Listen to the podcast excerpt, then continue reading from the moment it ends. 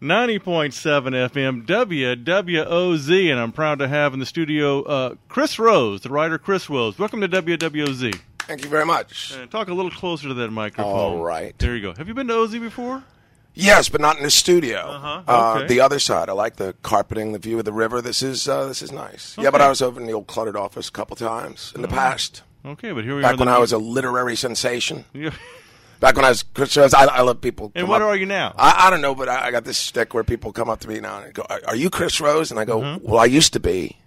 And and they don't. I, I don't know what that means. They don't know what it means. uh, yeah, how do you? How That do you generally kills any further that? conversation, though. Well, is that what you want to do? Kill the Well, I, no, no, no. I, what I want to do is I want to be Chris Rose again. I, Oh. That was that was fun for a couple of years. So you have a new a new book you're hoping to write, I- or, or it's it's written, or well, it's somewhere in between those 2 uh-huh, okay, You know, here's here's the funny thing. My dirty little secret is, uh, you know, been years people wanted a sequel to One Dead in Attic. I've wanted to do one. right.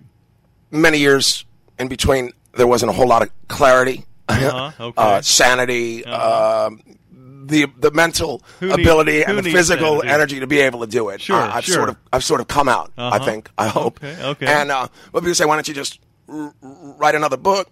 Like the other, my dirty little secret is I never really wrote a book before. Uh-huh. One Dead in Attic was a uh-huh. compilation of newspaper stories that I wrote on a daily basis over time with no And we're going to come back to that yeah, in, in just no a process. little bit. Yeah. of- of- so I, all I did was I compiled Right. a book out of existing things. So now writing a book from scratch, and here's what I've discovered: it's really hard.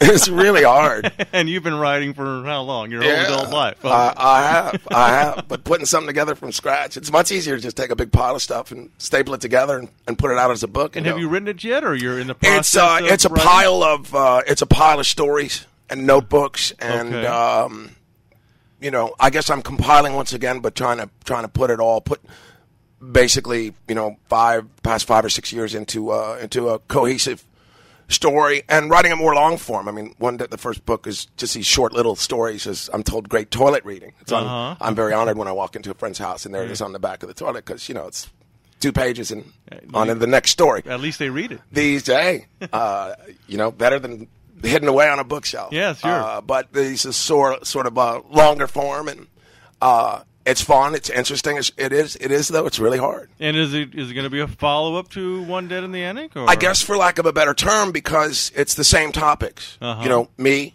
and New Orleans, me in New Orleans, and um, somehow I have managed. Uh, I I feel that me and the city, uh, as with a lot of other people, and I think that's why they relate to my writing. Uh huh. have all been on the same wild ride. So, Right.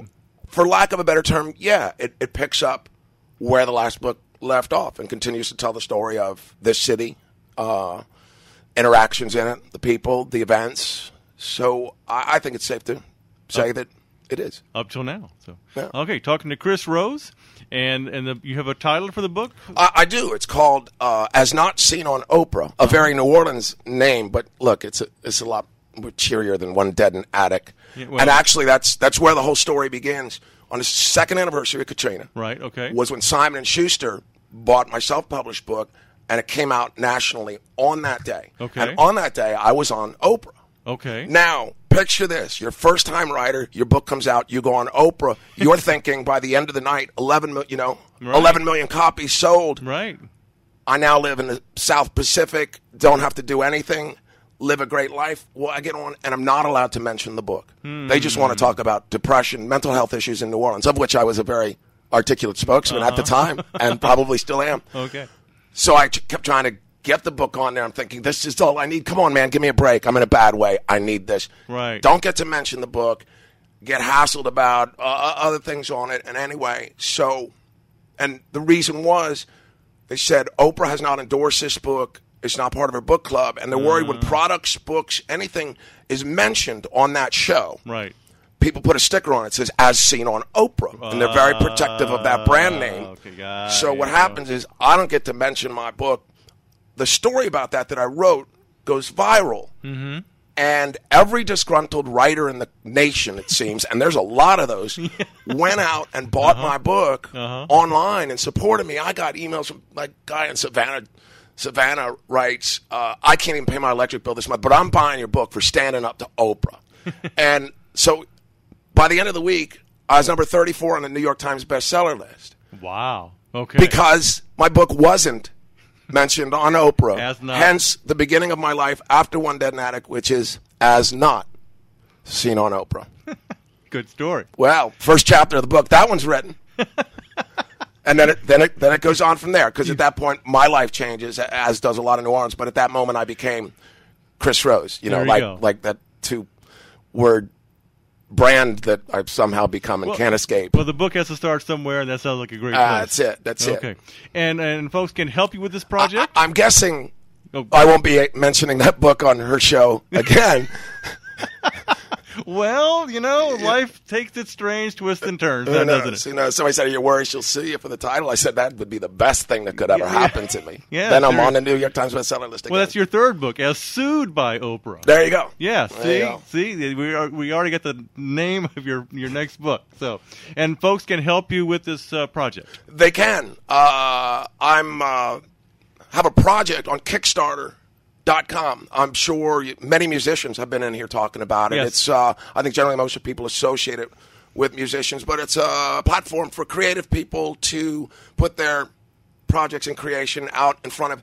It, it- goes around traditional publishing paradigms. So they go to for instance, I am not in a position, you know, I don't have an advance. So you go to your public and say, "Here's, here's what I got. Um, you want to support it. It's a way for folks to su- support musicians, artists. It's really great. Kickstarter.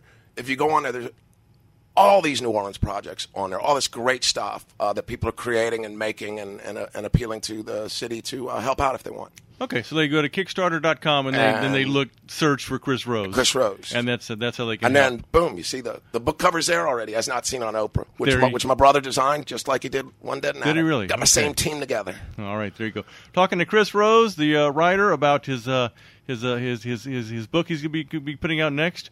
Let's uh, let's play some music, then we'll come back and talk some more. Let's check out uh, Peabody doing uh, "Rainy Day."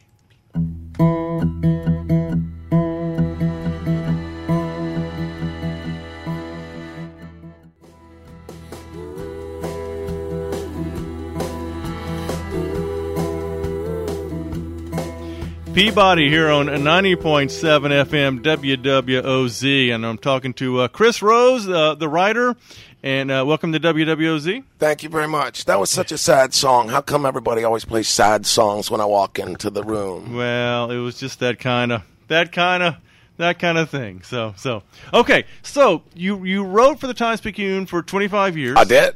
And before Katrina, you were doing how would you describe it? I was stalking Britney Spears. I don't know. I, I was Fluff, writing. I- well, fluff. I like to think. Actually, the truth is, uh, it wasn't so much about chasing celebrities. I think what I told was uh, stories uh, about celebrity that usually had good New Orleans stories. Most of it was Uh-huh. about people who came here to do things, create things. Sure, the occasional weird thing with somebody like you know LeAnn Rimes taking off her bra at, uh, uh, what's that, Coyote Ugly. Stuff like that was fun and fluff. But I Oh. Think I'm not ashamed at all of the body work. I think if you no, it was- I think they were, I think they were uh, New Orleans stories that told a lot about this town just through an odd, an It- odd lens. it was entertaining. You're a good writer, so it was always. I always looked forward to your columns. You know, so I, mean, I don't. I don't mean to, you know, uh, degrade it. Degrade no, your no writing. worries. Enough people have that, that you don't have to. But Oh, I, like I said, I, I stand by the work. I, I I was merely uh, an, an entertainer. Right. All I wanted to do when you picked up that newspaper three days a week back then was was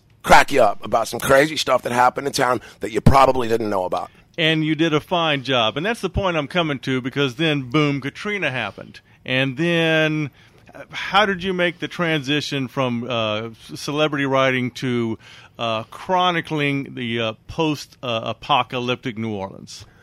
Well, okay, before all the crazy celebrity stuff, I mean, I actually was a real, I'm doing my air quotes here, real reporter for many, many years. So it's not like I didn't know how to deal with heavy issues. You know, I Right. covered crime, economics, whatever. Right.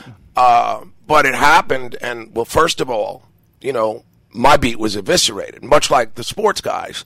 There weren't going to be any Saints games. There wasn't going to be much going on Right. in the backstage of House of Blues Right. for quite some time. Right. And it wouldn't have mattered anyway. There was one story to cover at that time.